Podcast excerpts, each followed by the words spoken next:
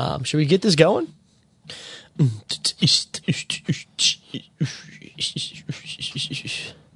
You're like a regular MC over there. Wiki, wiki, wiki.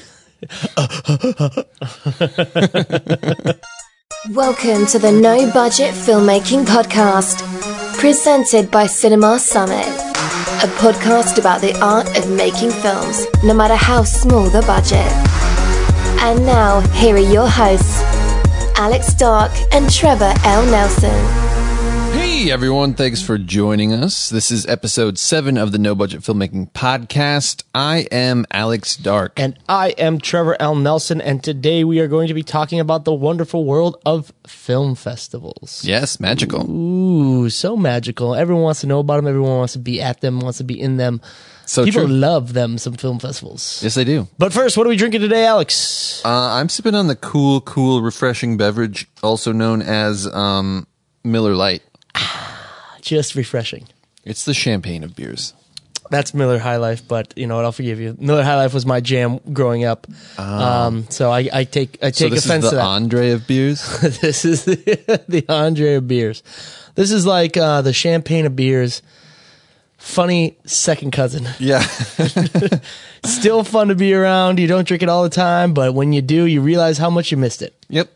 That sounds about right. Yeah, that's Miller. Um, okay, so what's new with us? Um, well, the unexciting news of business finances. Um, Yeah, you know, we keep saying in this podcast that movie making, filmmaking is a business, and with a business comes finances. yeah. That's always fun. So, So, we've been working through our finances and uh, balancing the old spreadsheets. Yep. and My- whatnot. The using the- checkbooks. using the abacus to kind of s- the slide slide some uh, finances over. But uh, That's always fun. yeah, I'm not going to bore you anymore. We've been doing our finances, and we both just want to go to sleep. Yep.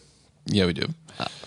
So, other than that, we're still waiting on Spotify to approve us for some reason. Spotify, get on it. Come on. I know. Uh, I've been reading a lot, and it seems to be that Spotify is kind of the newest uh, player in the game of podcasts, and they're kind of. Just slow to the punches, it seems. Some people say it's a backlog. Some people say their their uh, infrastructure is not set up yet. But we'll wait patiently because we're on everything else. Perhaps they just forgot about it. They, they were like, oh, yeah, we can, we can take podcasts, and then they just never check it. I thought you were going to say they forgot about us, which would be even more realistic. Yeah, that's they were just like, that's probably very These guys true. have two people who listen to their podcast. One is in the Including Midwest, themselves. yeah, including themselves. so their mothers don't even listen to it. Um, no. I just on, I, I just sent my mom the transcript. She's like, "That's sweet. That's cute." That's Um, cute, yeah. so yeah, we're still waiting for Spotify. Thank you to everyone else who's listening to us on iTunes, Stitcher, Google Play, Podbean, Podbean, all the, nobudgetfilmmaking.com. Yeah, there's so many avenues. We don't need you, Spotify. No, please, please, just approve us Yeah, please. quickly, quickly. Uh, another thing we did uh, recently was this project. I, I talked about it a little bit before. It's kind of a green screen uh, talking head type show for YouTube. Yeah, and we just finished it. Yeah, we uh, what we do seven episodes, Yeah, seven episodes of it. Um, maybe get in there and do a sizzle. about six to ten minutes long. Six to ten minutes long. green screen, two days graphics. shoot. Yeah, the whole the whole shebang. Stand up comedy type deal. We did it all, and we're, it's going to push out there. We'll probably put up a link to it when it's up, depending on how we th- feel about it. yeah, I like to point out or just make it clear that it's not us. No. on, we No. were hired to do this Yes. project, and Yes. so we shot it and then did all the post production on it. There's a reason we do a podcast and not a video podcast because other people go on camera. Us Yeah. on camera, no bueno. Well, yeah, Except we do stick ourselves in front of cameras for Cinema Summit, but that's another day to see and scream. Yes, And then also, uh, we are in the process of, uh, you know, it's the new age of live shows these days. Uh, we, uh, through Larry's streaming production, yeah. is what they call it nowadays. Trevor, Oh. streaming. Oh, is that what they call it? Okay. I just thought it was Magic Computer Box Video. Yeah, Um, so yeah, we, uh, Larry's production company is doing a, um, uh, live Facebook and Vimeo show. 30 minutes, uh, live show. Larry's in his element. Thirty minute um, live interview, right? Yep, and he's in his element. He loves it. Um, probably because he likes to get in and get out and be done with the show in 30 minutes. Yeah, he constantly talks about live like as if it was the the golden, you know, egg of of television. You know, it's Yeah. like he longs for the golden live. egg. You never wanted a golden egg? I wanted the golden goose that laid the golden egg, not the, you know.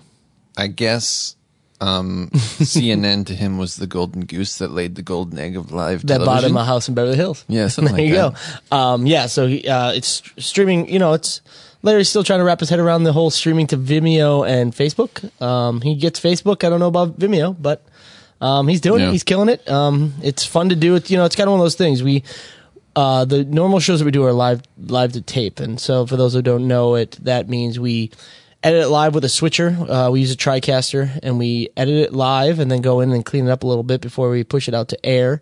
But uh, this one's kind of kind of fun. Just uh, There's a little bit more pressure. yeah, um, we've had a little s- couple setbacks, but we powered through them, and yeah, it's been It's uh, always exciting. yeah, Let's just say that. yeah, whether we like it or not. Yep. All right. I think that's about it, huh? Ah, Is there yeah. anything else new? No, we're Probably not. boring. Yeah. We're super boring. So now we're on to the main topic at hand. Which hand?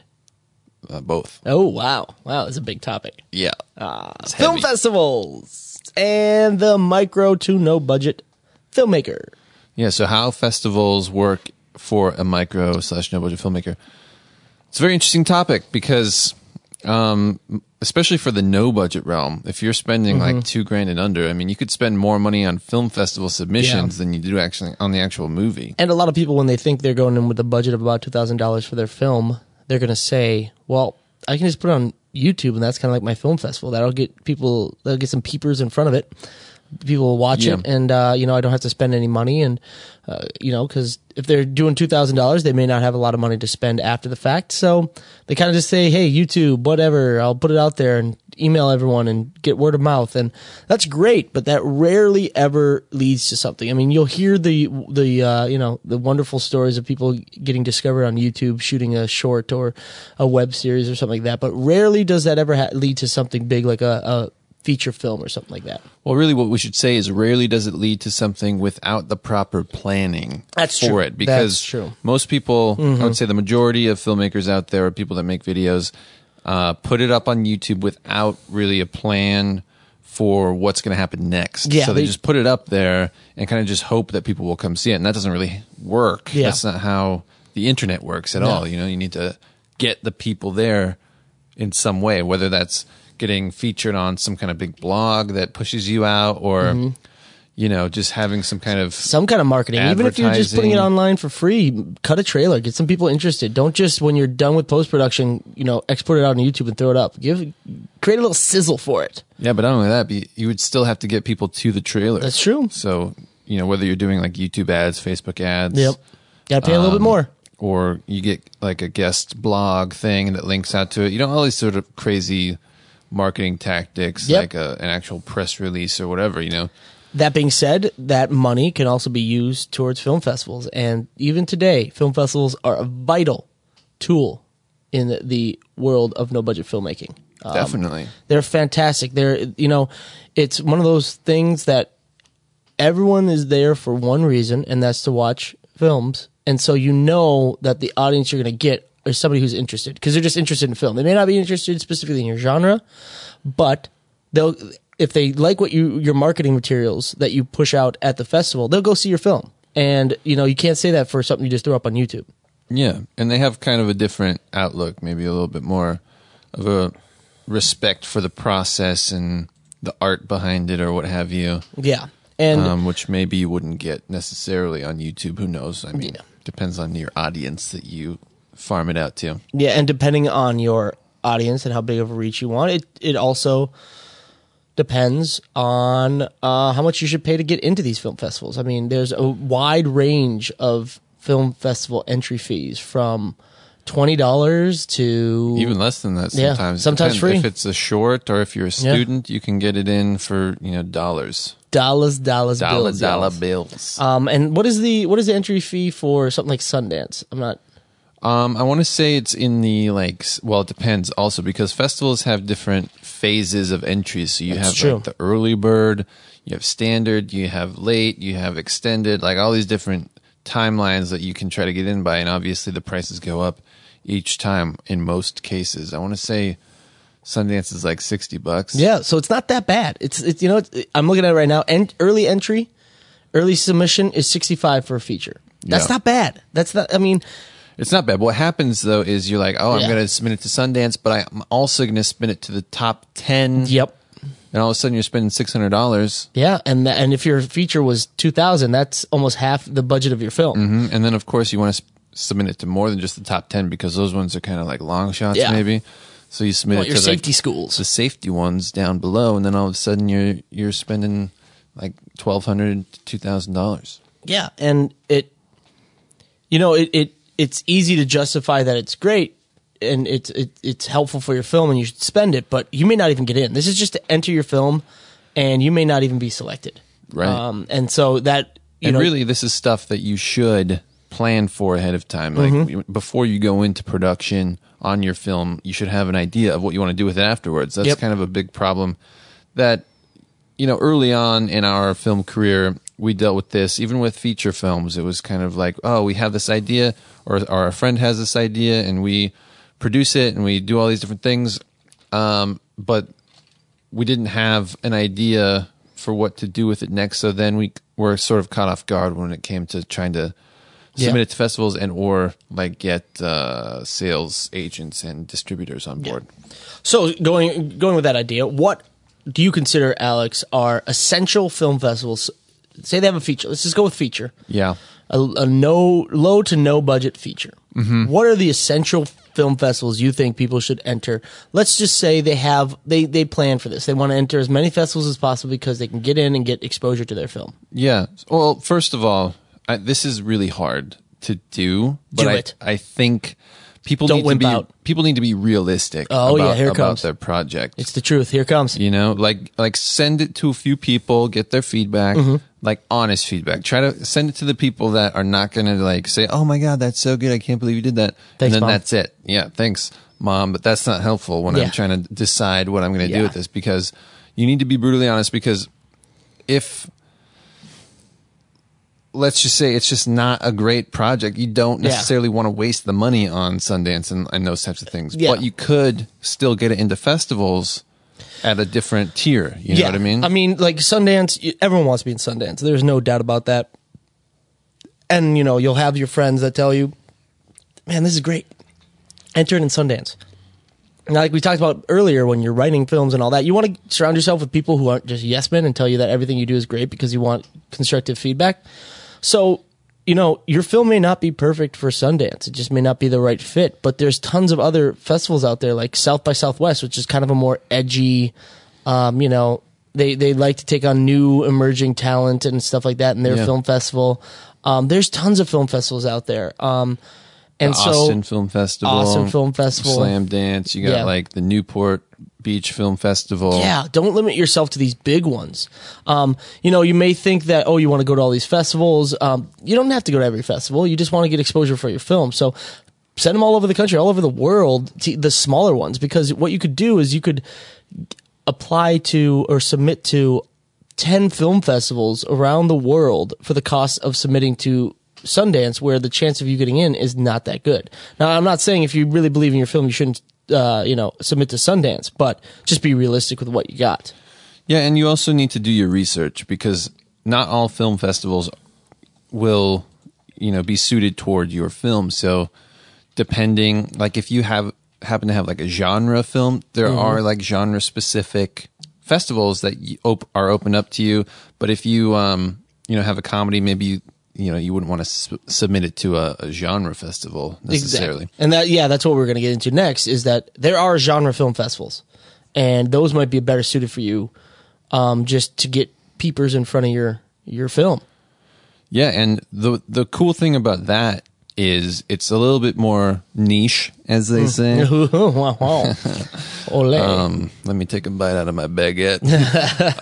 which you did this weekend. I. I did, yes. Um, ciabatta, actually. Oh, that's right.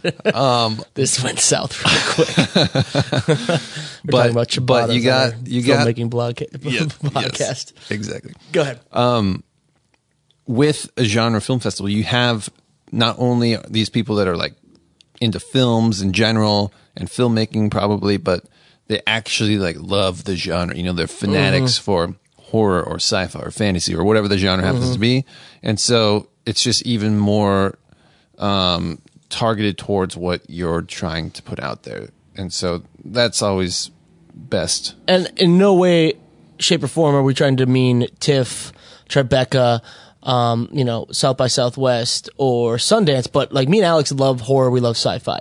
I would be just as, I would be almost as stoked to get into something like Fantastic Fest or Toronto After Dark Film Festival, Yeah. or the Atlanta Horror Film Festival. Um, than I would as I would be to get into the bigger ones, just because we love horror. So if we know, because it's like It'd almost be more fun. Well, it would almost be more fun because there Yeah. would be so m- many, So many more horror fans. horror fans that would be really interested in your project versus like if you had a horror film going into Sundance. You know, some there will obviously be people Mm-hmm. Yeah. into that, but um, I don't know. It's just it's just a little bit more of a broad. and and not only that, but uh, if I, it you know, it's a double edged sword. Like if we got into a big horror film festival, I would almost be more honored that people who live and breathe this one genre thought ours was good enough to be shown. But at the same time, Yeah. if you look at Sundance, it's like people who don't necessarily follow horror are like, hey, this is good. This is really great. Um, kind so- of like crosses over to the mainstream a little bit. Exactly. So there are, you know, don't necessarily think you have to get into Sundance. You have to do South by Southwest or even, you know, submit to those because of money. Um, there's, you know, genre, there's film festivals for every genre out there. There's so many festivals, and nowadays it's super easy to submit to them. Kind of, it used to be really crappy back in the day because you had to send out like DVDs or VHS or whatever, Which is more money then. which was more money, and it was just like time making all the mailers and whatnot. But nowadays you got like Film Freeway, you got Without a Box, Yeah. all these different places where you can just kind of like automate the whole system. Send them your Vimeo link with the password and you, that costs you nothing. yep. Uh, no no no duplication fees nothing like that so uh, definitely look at those especially in a no budget situation because if you're doing no budget it's probably going to be a genre because there are certain genres that tend to uh, lean more towards being able to be made with no budget horror being one of them um, sci-fi not so much because of your VFX and all that, but you can make a good yeah drama. So there are a lot of festivals out there that aren't the big splashy ones that everyone wants to get into to go to party at parks in Park City. Um, that that will really help out the the uh, the word of mouth on your film and get it some laurels, as they say. And let's not forget, uh, nowadays, especially, they have a ton of festivals for web series, new media, all that kind of stuff. Um, so if you have not just a film, but a web series, you can like get all sorts of crazy, you know, eyeballs on your film for, for that. And not only that, but if you look at uh, Sundance's uh, like application packet or their submission packet, they're doing VR stuff now Oh, at yeah. Sundance. So it's like it's always changing. Um, there's tons of stuff that you can get your film into, and you know it may not be the biggest name, but if you win best, you know, the best picture audience award at Fantastic Fest, that's going to get noticed. Yeah. that's trust me, that's going to get noticed by a lot of people. Totally. And that, that actually brings up an interesting thing, the VR thing, because it's kind of like, and the web, web series thing, Yeah. but like a few years back, it's like if you're, if you are paying attention Mm-hmm. to what's happening out there, you could kind of capitalize on these new things that pop up and get into Mm-hmm. festivals a little bit easier because the competition's not there, you know? Mm-hmm. Like we were, we, we worked on a, a, a VR project that got into the Sundance VR lab Yeah, and uh, it was I mean it was a good VR project. It was cool. It was like a monster smash, like a Mm-hmm. old school Godzilla. Godzilla suit. yeah, just smashing through like Yeah. miniatures and stuff. It was awesome. tanks right? shooting at it, uh, power lines blown up. It was awesome. One of the very very few live action kind of narrative Mm-hmm. VR things at the time. So of course it got in. Yeah, yeah, exactly. And and so you have something like that. It's funny that we talk about VR at Sundance. You know, everyone thinks of film festival screenings like this huge crowd of, um, you know, people all get into the theater together to watch a movie together. And of course, immediately my my brain, I just picture a VR screening with it's just like a hundred people in a room with VR goggles on, like walking around. I don't know if anybody has ever heard of uh, silent disco, but it's this thing that they do a lot in LA where everyone gets headphones and they're all tuned to the same frequency, so the music plays the same music plays for everyone, but nobody outside who doesn't have headphones can hear the music. So you just walk and you see these people dancing to no music and just busting a move. Uh, they do it on the Santa Monica Pier. They've done it at a couple theaters in downtown. I just imagine walking into a screening of a quote unquote screening of a VR project, and it's just all the it's silent with like you know people running into each other and Yeah. Well, I went to uh, a couple of years ago. I went to the Vail Film Festival, and it ooh. And they had a VR section, and it was basically these tents. Aha. Uh, and you walk in these tents, and you kind of you sit down in a chair, so you're not like going to hurt yourself or anyone that else. That sounds smarter than my idea. But yeah, it's just this kind of like weird uh, tent situation where you walk in and you see everyone just sitting at these little chairs by themselves, like looking around, feeling in space, and it's pretty funny. Oh, I guess that's. I guess that works. I like my idea better. It just sounds like a better visual. yeah. So then, okay. So the question becomes, what should you expect from a film festival when you apply? Or let's okay. First, when you apply, what should you expect? Well, you should expect some kind of communication. Actually, what you should do is communicate first off. You know, you shouldn't necessarily just kind of be a passive uh, submitter. Um, you should try to reach out to the festival director or whoever's like in charge of the programming. Ask questions, you know, especially before you actually submit. You can do that and make sure that your film's kind of a good fit for the festival Yep. or see kind of like what they uh, are programming for that year. Yep. If they have any special sections, you know, like um, festivals will do certain things sometimes where, you know, based on current trends or current events or whatever, they'll have like a, a special night devoted to like women in film. So if you happen to be like a female filmmaker and you know about that, you could kind of like sort of hedge your bets on on that kind of info. Yep. Um, but then also uh, just communicating and seeing like what the process is, how long it takes, um, how many judges there are, like what they're looking for. Like Keep- you can ask all these questions if you want to, and they might not answer them. But keep in mind that that for these bigger film festivals, these are actually they have people who work on this full time year round. So Yes. you, you're not interrupting or annoying someone who has another job that they're working with and then doing this on the side. Like they are organizing this entire thing a year out, sometimes two years out. So they're more than happy to talk to you because this is that's their main job. That's their only job is to put this festival together. And again, they want to get the best films in there because it just highlights how good their film festival is, which means they get more support, which means they get more sponsors, which means they make more money. So it doesn't hurt just to reach out. They may not answer, but for the most part, they tend to. And I think uh, it's a good idea to sort of open the gates of conversation that way. When it comes time to for them to make the selections, even if you don't get selected, you'll uh, have the opportunity to possibly ask for feedback and things like that. Mm-hmm. Um, and they'll already be in contact with you and know who you are, so you won't just sort of like come out of the blue at them and be like, "Oh, hey, I saw you didn't select me. Why not?" And then they're like, "Oh God, another guy who's just like mad at us." But Especially if you're a new filmmaker, if this is your first feature you've done or the first time you've ever submitted to it with a short or a feature. Just get, let them get to know you, and and you know what? People are nice. If they if they like you and they like talking to you, they'll probably cut you a little slack on something. Yeah. So I would definitely um, say when you submit, expect to try to have a conversation, uh, expect to get a response as to whether or not you got in. It's probably going to be a form letter Yep. uh, from the festival saying um, that you got in, you got selected, Yep. or uh, we're sorry, we regret to inform you that uh, just we had a billion great uh, submissions this year. It was the most of all time ever. Yeah, sounds like all my Um, prom date rejections so- that I got. yeah. We had a lot of people ask me to prom. Lots of form letters you got for oh man, yeah. Woo.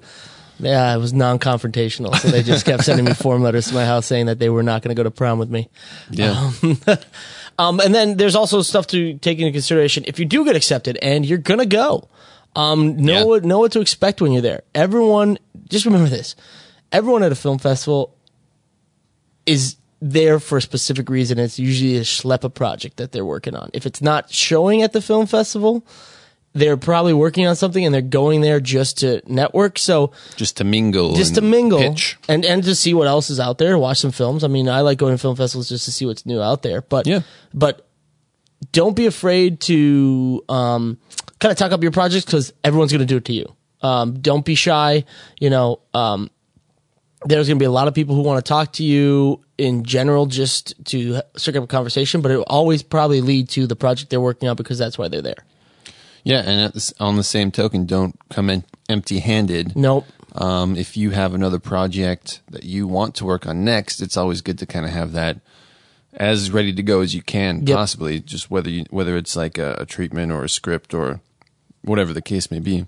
Yeah, and, and so that leads us on to the the next question, which is what to do there. Even if you're even if you don't have a film, or if you have a film and you weren't accepted into your submission wasn't accepted into actually screening at the festival, or if you are screening at the festival, what what recommendations do you have for people who are going to let's just let's go with a big one. Let's go to TIFF or Tribeca or you know South by Southwest or Sundance. Yeah, well, I think again, it's similar to the YouTube idea. You can't just go there and hope that people see it. Yeah. You know, you got to be prepared. You got to set aside marketing materials, you know, like a budget for that. Definitely, you want you want to bring stuff that uh, if somebody comes up to you and they only have three minutes because they have to move on to the next event, you can give them a pitch real quick and say, "Hey, this is what I'm working on." Not only that, but I'm saying marketing materials for the actual film that you are screening there, you know, like, Yeah. uh, yeah, like, And- uh, but if you're not screening, you you should have something in your pocket to give them. Yeah.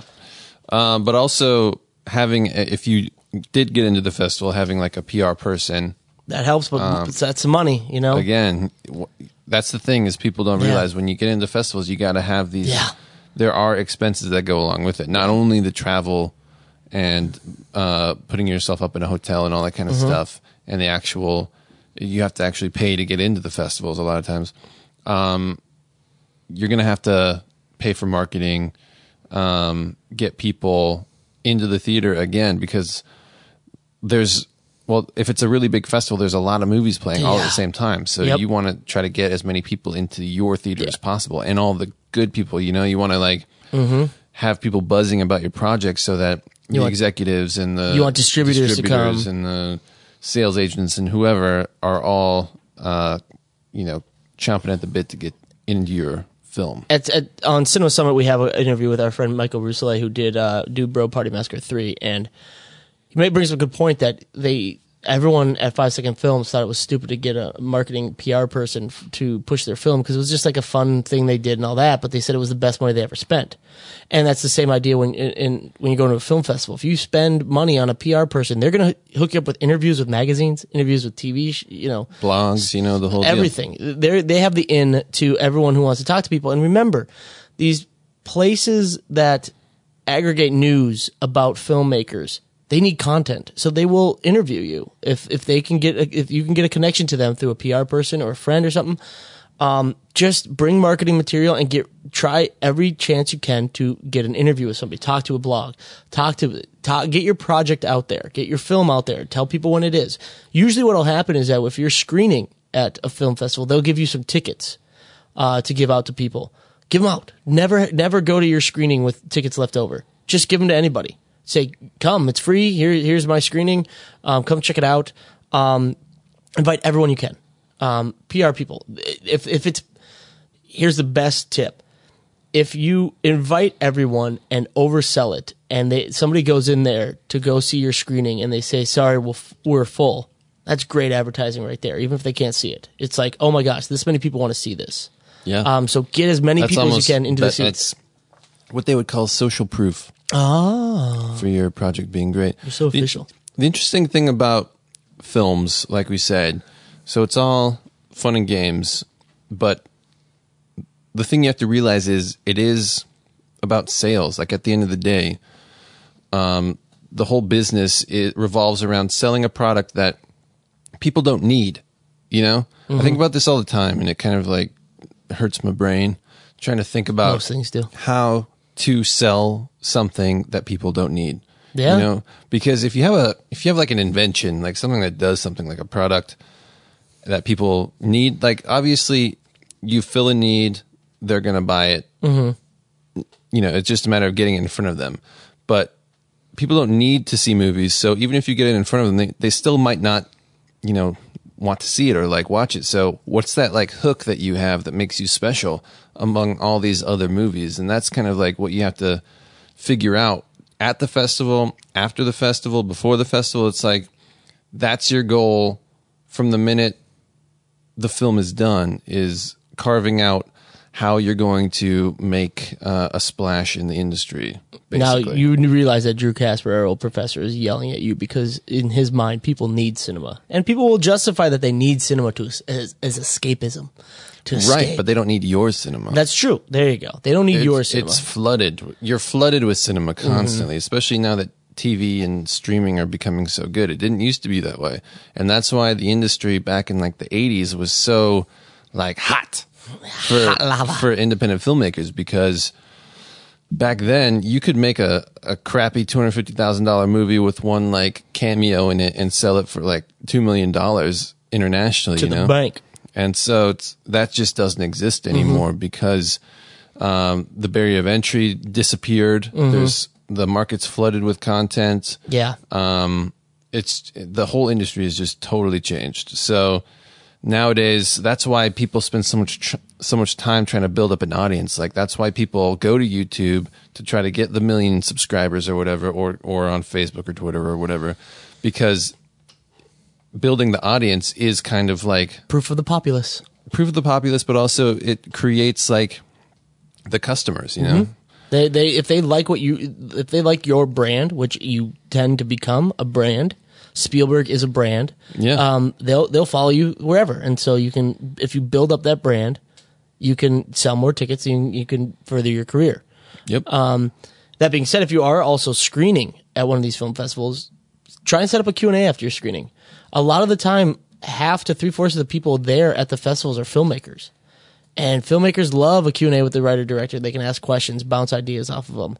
Um, and just make yourself available. Like, you know, say, hey, you know what? I would love to do a Q&A after it. Um, you know, if you could bring a cast member, they love that too. Um, and just, again, it's just marketing yourself, marketing your project. And, and, you know, sometimes people may not, may be on the fence about, uh, your film. They may not know what they feel about it, but they like you. And so they'll, they'll, they'll prop it up a little bit because you were able to explain why you did what you did. They, you, op- you know, opened yourself to the audience, to, uh, criticism um, and to questions and a q&a is a great way to just to build uh, yourself up and to build your brand and to build marketing uh, for your for your project Yeah, and not to again go off on like a weird psychological aspect, but like but he's gonna do it but I'm to do it. Um being up on stage, it also sort of positions yourself as like an expert or like a a, a person to be seen. Yeah. So whether you you know mean to or not, it kind of gives off this persona that like, oh, I should maybe go talk to that person because you know the festival or whoever decided on these things thought that they were important enough to talk to for the extra 15 minutes afterwards and you know that kind of stuff matters again kind of like the social proof like being having your screening sold out again just psychologically in people's minds it's like oh man well it must be a good movie then Yeah. even though you know maybe you just happen to pack it from your just tenacity yeah alone Yeah. And and as we said before, when you're going to a film festival, always, always have your next project in mind. And I tell this story to everyone. I'm sure everyone's sick of hearing it from me, but um, you know, I don't even know if it's completely true. I just heard it in film school. They said that this uh, didn't even get a name. This guy at USC worked tirelessly on his thesis film uh, before he graduated. When he graduated and finished the film, brought it to Cannes. Cannes, Cannes, Cannes, Cannes, Cannes, Canese Can- Cannes, Can- Canada. Gary Canese Gary Canese.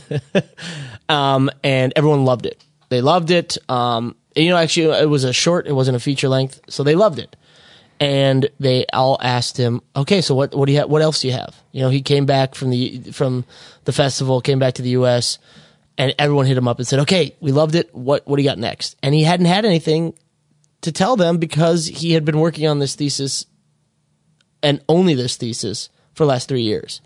So always have something you can talk about that isn't what you're currently showing because while this movie may not be a huge hit or it may not sell to all the distributors that you want to, somebody's going to come up and be like, "Hey, you know what? I like what you did there. I want to work with you on your next project." And if you don't have a next project to tell them, you're they're going to forget about you in in 2 hours cuz they're going to move on to the next person. yep you got to strike while the iron's hot as they say yep Was that a, was that a whip or was that a I don't even iron it was both maybe it was a metal whip Hey, Anywho, so what are some other uh, positives about film festivals? Oh, we talked about it, you know, a little bit about all the people who go to film festival, but networking is like key Yeah, there. they have events. They have events. specifically for it, like the red carpet parties, the awards ceremonies at the have end. parties. They have uh, they have uh, again because you know everyone wants to be the most popular kid in school. A lot of the production companies and a lot of the distributors will have parties, and they'll you'll be able to you know get an invite to them because they just want bodies to fill it up to show that they're popular. It's it's a it's crazy to think, but like film festivals are a high school popularity contest. Yeah, Everyone wants to have the big show too. yeah, everyone wants to have the sure. biggest party. Everyone has the biggest screening. Um, and so you'll you'll get invited to parties. Um, go meet people.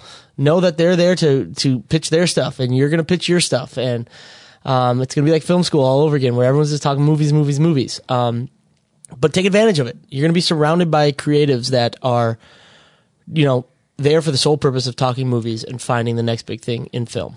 Yeah, and I would also like to talk about the uh, the benefit of festivals for indie projects when it comes to distribution. Because Nope, moving on. okay, well, I Okay, guess we fine. can talk about breadsticks. Oh, um, Chibata. ciabatta. um, well, so I used to work in distribution and in acquisitions. um, Uh-huh, yeah. If you'd like my autograph, you can send for it, and I'll send you a, a Polaroid of myself in a uh, and he will sign velvet robe. and he'll sign someone other actor's name in his handwriting. Yeah. Um, Continue with your story. So part of acquisitions was seeking out these films at festivals. Uh, so I would literally like go onto the festival websites and see what was playing there. Um, watch the trailers, watch whatever material was was available, whether we went to the festival or not. Uh, I would still watch uh, as much as was you know was out there in the open, and if it seemed like a project uh, that we would be interested in, I would reach out to the filmmaker directly, or if they had clearly a, a sales agent or uh, some type of manager or whatever, I would reach out to them and try to get the screener before the festival, even. Um, so it's good to even just be on the festival pages for that reason. You might get some people reaching out to you, but also what we found was, for, especially for these no budget projects or or sm- low budget that don't have um, actors um, or like the big special effects or whatever, the festival laurels were kind of a big a big deal Man, for those, those projects just because it again it gave some some like social proof so your project doesn't have the things that are quote unquote bankable you know traditionally so you can't really expect to get big you know minimum guarantees from distributors or whatever um, but and you can't even really necessarily expect to get bought at all Yeah. by distributors Yeah. because they're literally just thinking about how am I going to make money with this. You know, Mm-hmm. if it's a great movie, but it has no uh, pull behind it, or like no one knows about it for any reason whatsoever, Mm-hmm. they have no reason to buy it, even though it's a really great movie. And that was sort of what was really heartbreaking to me about about the distribution world because I would get these movies that had like the actors in them and they were like, you know, so so or whatever. They were like less than great. Um, and those were the ones that would always sell. And then the ones that I found that I dug up from these film festivals or from these like little indie screenings that I would go to that I really liked, they didn't have any of those marketable things. And so, you know, the company would always pass on them. But, but if they had festival laurels, even from like the lower tier festivals, if they had Yeah. like a bunch of them on their poster, all of a sudden they were interested even just a little bit more. And that's all that really matters. You know, you just want to like give your film the best shot possible, even if it's not like, oh, I don't have, you know, Michael Madsen in this project. No one's going to buy it. Um, at least they'll be slightly interested and at least talk to you and maybe you'll get your project out there and distributed. Hell, Whether there's- there's- or not you'll make money, that's Yeah. irrelevant. They're, they're so important that you'll see a lot of times people will just put an official selection of the Sundance Film Festival. That just means they got into the film festival. They didn't win any awards, but that laurel makes people That's huge. take notice. yeah. They're That's like, a big oh, deal. yeah. That's a big deal. And it again, it doesn't have to be a Sundance type festival Nope, to really nope. make a difference. So even if you have, you know, like a uh, an official selection or an award from like the Idlewild Film Festival or like Yeah. you know all these sort of like fringy ones that people still might know or maybe they don't even. It doesn't really matter that much. It's more just about the fact that other people appreciated your project and so therefore it must um and especially if you have a lot of them uh it- Yeah. it, must mean something good. Means that somebody out there liked it enough to to bring it in. And enough people might know about it to actually be interested in watching it at some point. Yeah, and, and you know it it's easy to say how great this all pans out when it works when you get into the film festival and all that, and so it goes it goes back to, in your opinion, is it money well spent to to put your no budget film into a film festival? if you do it correctly, I would say yes. Or if you do it with with thought Mm-hmm. Yeah. and care. But if you just go around and blast it to, you know, the top festivals and you don't really think about whether or not your movie's a good fit or if it's like really realistic that you'll get in, Yeah, I think that's a waste of money. Um, I think ultimately, if you don't spend the money and you're a micro budget film or a no budget film, um, you might, you know, not, never your film might never see the light of day. yeah. I guess the question is is what do you want to do? What do you want to have happen with your film? What Yeah, what, what do you want to do That's the with it? ultimate question, and I Exactly. think ideally you would think about that before you even start shooting Mm-hmm. it. And so I think most people have the goal of making a film and getting it distributed, right? Like I think generally Mm-hmm. Yeah. that's the idea. They want as many people as possible to see their film. Um, and so I think if you have a micro budget that doesn't have like a clear hook, you know, some some micro budgets make it, but the majority of them do not. Yeah, Um, and I think, but with that in mind, there are some like movies you've never heard of that get sold to like Spain and France and Germany, and you know, it's like they they get out there and they get in stores and whatnot, and you know, they might sell a few copies, but well, that being said, if, if your budget's two thousand dollars, I mean, a couple copies is all you need. I mean, as long as it's out there, you can say, "Hey, look, it my film was purchased by distributors for the rights were purchased by distributors around the world. Look, Yeah. look what it is." And and if you you spent three thousand dollars on it, yeah, if you're if you're in one territory that- across that's- the world, that's great. that's kind of a whole different topic too of like whether you think you'll actually make money off of a movie. That's a Like whole that. nother podcast. But um, I think the answer is no. Nope. in most scenarios. But it's in my mind again. Maybe I'm wrong. But Usually. usually I'm wrong. Yeah. 120 percent of the time. Yeah. I'm dead wrong. Right, wrong, right there. Um, but I you're wrong think, about how often you're wrong. yeah. But I think um, for the most part, if you if you make a film and it gets distribution, Mm-hmm. that that also means something. You know, Yeah. it, it doesn't. It signifies that you have the ability to complete a project. Um, you know, from concept all the way to the end. yep. Um, see it through with like getting a distributor and having other people want it Yeah. selling it internationally. Like these, these are things that like, it's again, it's more like social currency, I guess, Yeah. than it is like actual money. Perhaps for your next project where it's like, okay, now I've made this thing and I want to kind of jump off and do something with like a little bit bigger budget, or maybe like, uh, I'll get hired onto a project Exactly. because they trust me enough to know that I have the ability to finish and make a, a something that other people want. I think it's safe for us to assume that nobody wants to do no budget films forever. Like you can do low budget films. The Duplass brothers make a killing and do great work doing super low budget movies. Um, just stuff they're interested in. But nobody wants to do no budget filmmaking for the rest of their life. And so if you go into a film knowing that, hey, I want to get distribution in some way or another, uh, even if it's streaming on an airline that is in Asia, I just want to get distribution somewhere so I can see people can see that I was able to take a concept from start to finish and produce a f- film that that was finished, was out there, people saw it, because then it, like Alex said, it leads you to other gigs. You know, you can go to someone and they like sometimes people just hire a director that's competent enough to finish a film because it is really hard to finish a film from start to start to end because it, it there's so many speed bumps that you can run into. So if you go into a film being like, you know what, I want this to get distribution, because I wanted to get me my next job at a higher budget, then a film festival will help you through that. And that's why it's a calling card. Um, you know, even if you don't even get distribution at the film festival, you, you can go around and say, Hey, because maybe three fourths of the people there are filmmakers who are working on a project that's not complete, you can say, Hey, I have a completed project. Look what I can do. I'm able to take whatever you throw at me and give you something at the end that is competent, is complete, is coherent. Um, that that's a reason enough to go to a film festival, just so you can show everybody what you are capable of, and maybe get the next round of funding for your movie that's $150,000 or $500,000 and then slowly build your way up to another bigger budget, bigger budget and bigger budget. And soon before you know it, you know, they're begging you to come to the Sundance Film Festival with your next project. Yep. Sounds about right. Yeah, yeah, yeah. So I don't know. Is there anything else you want to talk about about film festivals? Film festivals.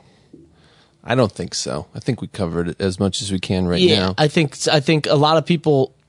There's two th- ways that people look at it. A lot of people still look at it the esteem of like Sundance and all that, and like they got to get in the big ones. And other people look at it as like I don't need film, film festivals anymore because I have YouTube. Film festivals are great. You don't need to go into the big ones. You can do the genre ones. You can do the smaller ones because when it comes down to it, get as many people seeing your film as possible. Get those laurels, push it out there, make it your calling card, moves you on to the next project and you know it may be it may be worth spending three thousand dollars on festival entry fees on a two thousand dollar film, as long as the end result is that you get to make another film. well said. Hey, thanks, thanks. Uh, so on to what's cool. Yeah. What's cool? Well, what I think is cool is um, you know this was announced at um, uh, CES Consumer Electronics Show in Las Vegas. which we didn't go to this year. We would have spent too much money pre-orders. Um, but what it is is the DJI Ronin S single-handed stabilizer. So Oh yes, those things are becoming very popular. Those Yeah. single-handed stabilizers. And um, for anyone who doesn't know what this is, it kind of looks. If you know what the DJI Osmo looks like, where it has kind of their um, drone cameras on top, their uh, on on top of X5, the yeah. the X5 camera on top. This is just a single-handed pod that is a built-in stabilizer, but it can take a DSLR. Um, and it will accommodate something that is a little bit larger, um, eight pounds. So that's pretty, Not you know, bad. not bad. Um, and it will, you can walk, run around with it. Um, it's going to have accessories with it. It's interesting because there's a lot of these out there. You know, like Tilta makes one. yep. Uh, there's a bunch of Chinese companies that make them. I always wonder, and to me, we have we have the Osmo, and it's very handy. There's Mm-hmm. And- there's a lot of really great things about it because Yeah. the worst part about using a gimbal is Yeah. the amount of time that it takes to stabilize it or like to balance it. Yep. Mm-hmm.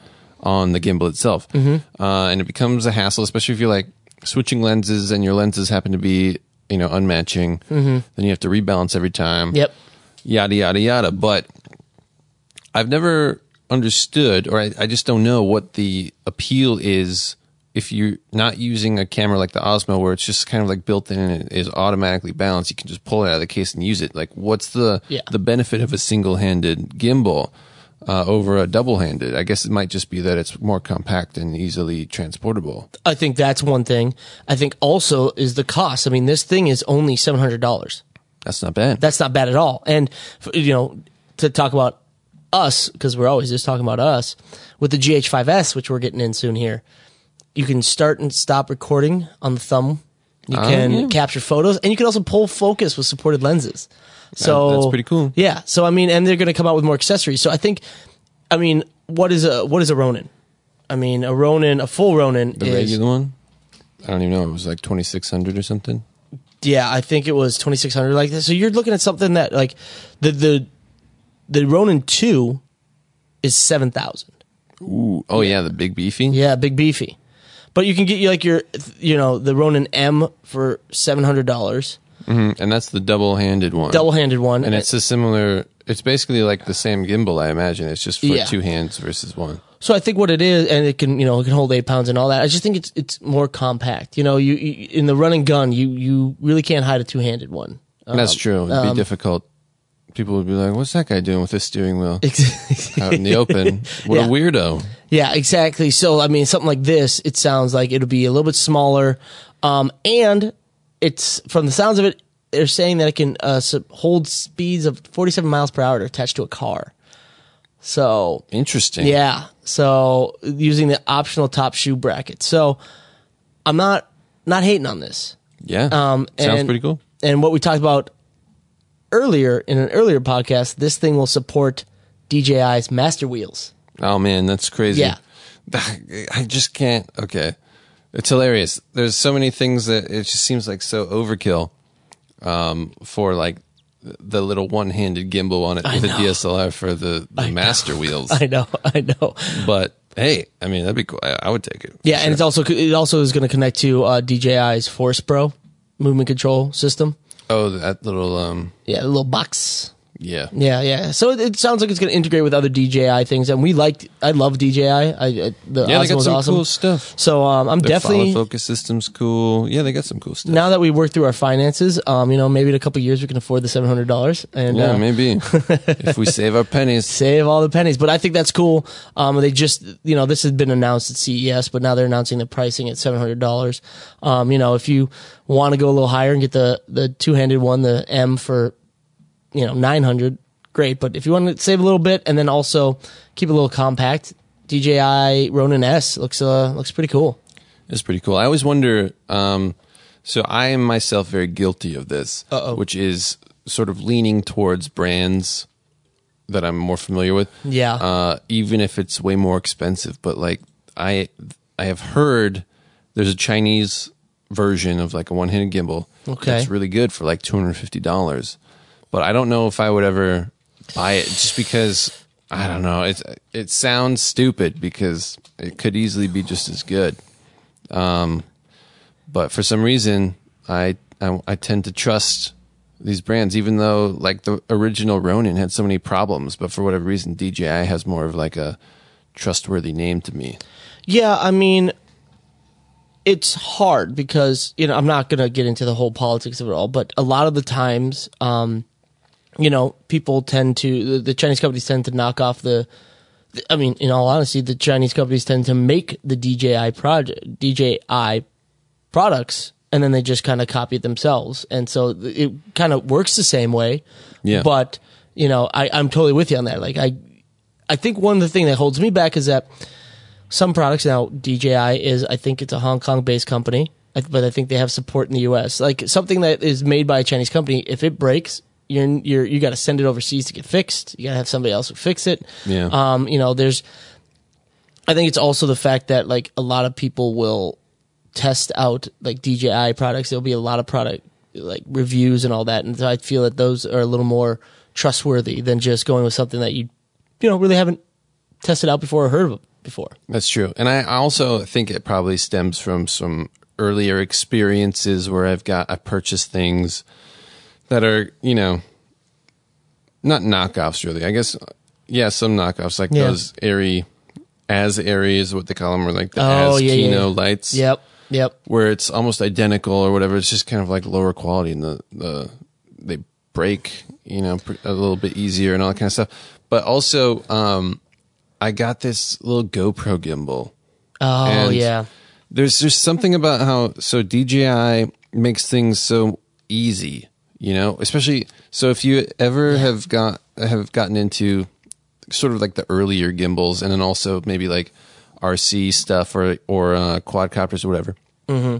It's not particularly beginner No. friendly when it comes to things like power, you know, like the batteries and how you charge them with like the little trickle chargers. And then also, you know, how do you know The, the, the how you batteries are only good long- for that itself. Like Yeah, just exactly. that product. Yeah. But, but not only that, it's like for the quadcopters, for example, from DJI, it's like they have their special battery. It like tells you how much battery life's in it. Yeah, It's there's just, it like, added, like, communica- It's like all these features that just really make, to me, a huge difference. And maybe it's because I'm just lazy and I don't want to learn how to do all that stuff, or I just don't want to spend the time, you know, trickle charging things when I could just stick it on its like special charger that they provide, and I don't have to worry about it. It just tells me when it's done. Yeah. Um, no, I get you. Um, I, I'm totally with you on that. I mean, I'm always up for trying new things, but I tend to always just go back to the. I think maybe it's because we've used them before that we trust them. I mean, Yeah. it's hard to to you know say, well, I'm going to try this one if I know that the DJI one is coming out. It's like only two hundred dollars more expensive. I'll be like, you know what, DJI has done me right so far. It's true. And also, man, I I am like I'm a little sh- ashamed of this, but Uh-oh. I'm Oh, a God. sucker for a, a nice website. Like, you know, All comes back to marketing. yeah, it does because back before anyone knew what Movi was, they had Yeah. solid website. They had solid marketing stuff. And I was I was like, "Oh, well this is a real company. It must be good. Like their stuff looks really good." Um and but when you come across these sort of like knockoff things or these things that are like a lot cheaper, it just doesn't it doesn't scream quality to you and that I think deters me at least cuz a lot of times that's the stuff, I mean, even the movies, even the Ronins or whatever, like those are the things that fail on set. Yeah. You don't want to you don't want to be in that position where it's failing because you didn't spend the money for like a really good one. You just like bought some crap, you know? Well, also, I mean, on that sense, is like going to customer service on some of these companies. Like, y- y- you know, when you're emailing them to find out about a product before you buy it, and they don't get back to you right away, or they don't really answer your question, I'm just like, eh. because if I'm on set and I need to call these people to get, fix something or to figure out something, and there's either no documentation or I can't get a hold of them, or their customer service isn't that great, like I'm, I probably won't buy that product because, like you said, the gimbal is usually what first fails on a on a set because there's so many moving parts. Somebody didn't charge the battery or something, and if I can't call somebody or talk to somebody and say, "Hey, what's going on with your product?" That turns me off right away. Yep, totally. Wow, that was a long drawn out thing for the Ronin for the Ronin S. All right. Well, the next one, uh, what's cool? Uh, FilmPac. Film pack, love 'em. FilmPac is Love this really them. cool company that makes uh, they provide stock footage, and there's this whole new kind of wave of companies that do this kind of subscription model. I guess when it comes to, or I don't know, it's just like discounted when it comes to Yeah, not you're licensing not paying. Yeah, you're not paying a per item. a per video Yeah. license fee, and they, Old school way. which was always annoying to me. You know, like oh, I have to spend two hundred dollars on this one video to license it for my you know little project or whatever. Um, but FilmPac offers packs of uh, stock footage in different sort of categories or whatever. Uh, you can also buy collections, which are multiple packs together. Uh, but the packs themselves are like ninety nine bucks or so. Um, the collections vary depending on how many packs are in them, but it's relatively affordable, and you get like I think the packs come with like eighty clips or something like that. You know, so you're you're getting a lot of good stuff. Hmm. Um, and we actually have a a discount code What? for you people Crazy. if you guys want. You know, You can buy it for my birthday, mom. yeah. So if you go to nobudgetfilmmaking.com slash film pack, F I L, no, Wow. F I L M. P A C, film pack. Okay. Uh, you can use the code GoFilmPac for 10% off. Ten percent off, Yeah. which is awesome. Which is awesome. And FilmPac, I would like to say, is not sponsoring this episode. No, Uh, they did not ask us to do this. No. But we are affiliates. So if you want to support us yeah, uh, in the podcast, we do get a small cut of the the money uh, that you spend there. So it's Yeah. it's a nice way to get kill two birds with one stone, as it were. Yeah. Support us, help And us make this podcast even better, footage. and get some sweet stock footage. um, yeah, and then also there is Trello, which we just uh, started integrating today, which is kind of like a uh, organizing to do task list uh, It's like a project management project app. management app where you can do, do uh, what are they what are they called? boards. They're they're boards, and you just put in. You put in different lists and different uh, tasks and stuff, and you can sort of shuffle them around to different boards. So you start with like, let's say, a to-do list, and then you have a done, and you just like shuffle them right over to the done once you finish them. to prove to yourself that you're actually working. Exactly, and uh, I like it. I mean, I'm all for these types of things, these little apps that help you be more productive. Yep. But soon enough, we're going to be using 50 apps to be more productive. Um, We're going to need go to all app. those apps. We're gonna need an app to tell us which apps we we have uh, to use. But uh, for me, it, we started using it for um, the podcast for Mm-hmm. Cinema Summit to help us organize what we're going to be doing, like the the blog posts, the videos, the content, all that kind of stuff that we're going to be putting out to sort of get us a little bit more structured with that. But then also, uh, we decided to put up a, a scripts board Yeah. where we have all of our Script ideas. ideas and sort of like just log lines. And then when they move to outlines, we shuffle them over to the outline board. And then when they move to drafts, we shuffle them over to the draft board. especially helpful when we are not uh, both together every day at the the studio. Uh, we can kind of keep up to date on what needs to be done, um, what needs to be purchased, what needs to be moved around, what script one of us should be working on, or what blog post. It's it's a very handy collaborative collaborative tool. Collaborative. Collaborative. but I also like it just to see even like have a, a spot where we can see not only where we are with our scripts, but also all of the ideas that we have. Yeah. So we can, cause I mean, man, we have so many of them on this like board and I forgot about most of them, Yeah. you know? So it's nice to just have a refresher like, oh yeah, that was a cool idea I forgot about. Maybe I'll start outlining that or, or, uh, you know, whatever. Yeah. I mean, we And kind of. there were some that we had outlined already that I totally forgot we had outlines for. oh man. And I was like, oh man, we should we should actually write that Yeah. because it's pretty good. I mean, when we were we had talked earlier about making the move from Adobe Story, I remember going in there and backing up all of our files and finding uh, ideas that I had not even remembered. I even had to ask Alex, like, "What? What is this?" Yeah, Um, and it was one of those things where it was kind of it's kind of nice to be having it all laid out and we can look around and see okay where where's this one worked where's this one worked um, and and kind of reorganize our thoughts because we tend to jump around a lot. Like we'll do cinema summit and then we'll go to a script where I'm you know I'm rewriting the script uh, a script now. And then we have another script we have to do for our friend um, for a production company. And so being able to have it all laid out is pretty nice and being able to see your progress. Yeah. Plus, it helps with the accountability buddies aspect of it. Yes, our, Alex and I have this uh, thing we like to call accountability buddies, where we hold each other accountable. It hasn't worked out very well. We're going to start that up. They're actually going to add it to a Trello board about br- bringing back accountability buddies. yeah. It's gonna really really organize how our account accountability buddies takes uh, shape, and we're gonna have so many boards that is gonna take over our entire focus, and we're never actually gonna get any scripts done. No, exactly. It's just like all the apps that we're doing to organize our life. It means that we have 30 apps to organize about organizing our lives and our, our projects. But, uh, Exactly. yeah, so um, I think that'll be about it for us. What do you got? Anything? Any words of wisdom you want to uh, want to add? Negative. Wow, I do not. excellent. No wisdom for today. Fantastic. None. None in this whole. In Yeah, this whole no, that's episode. true. We haven't given them wisdom yet, so why start now? Yeah. Why start now? Uh, thanks so much, guys. That's going to do it for this episode. Thank you so much for joining us. You can get the show notes for this episode by visiting nobudgetfilmmaking.com slash episode 7.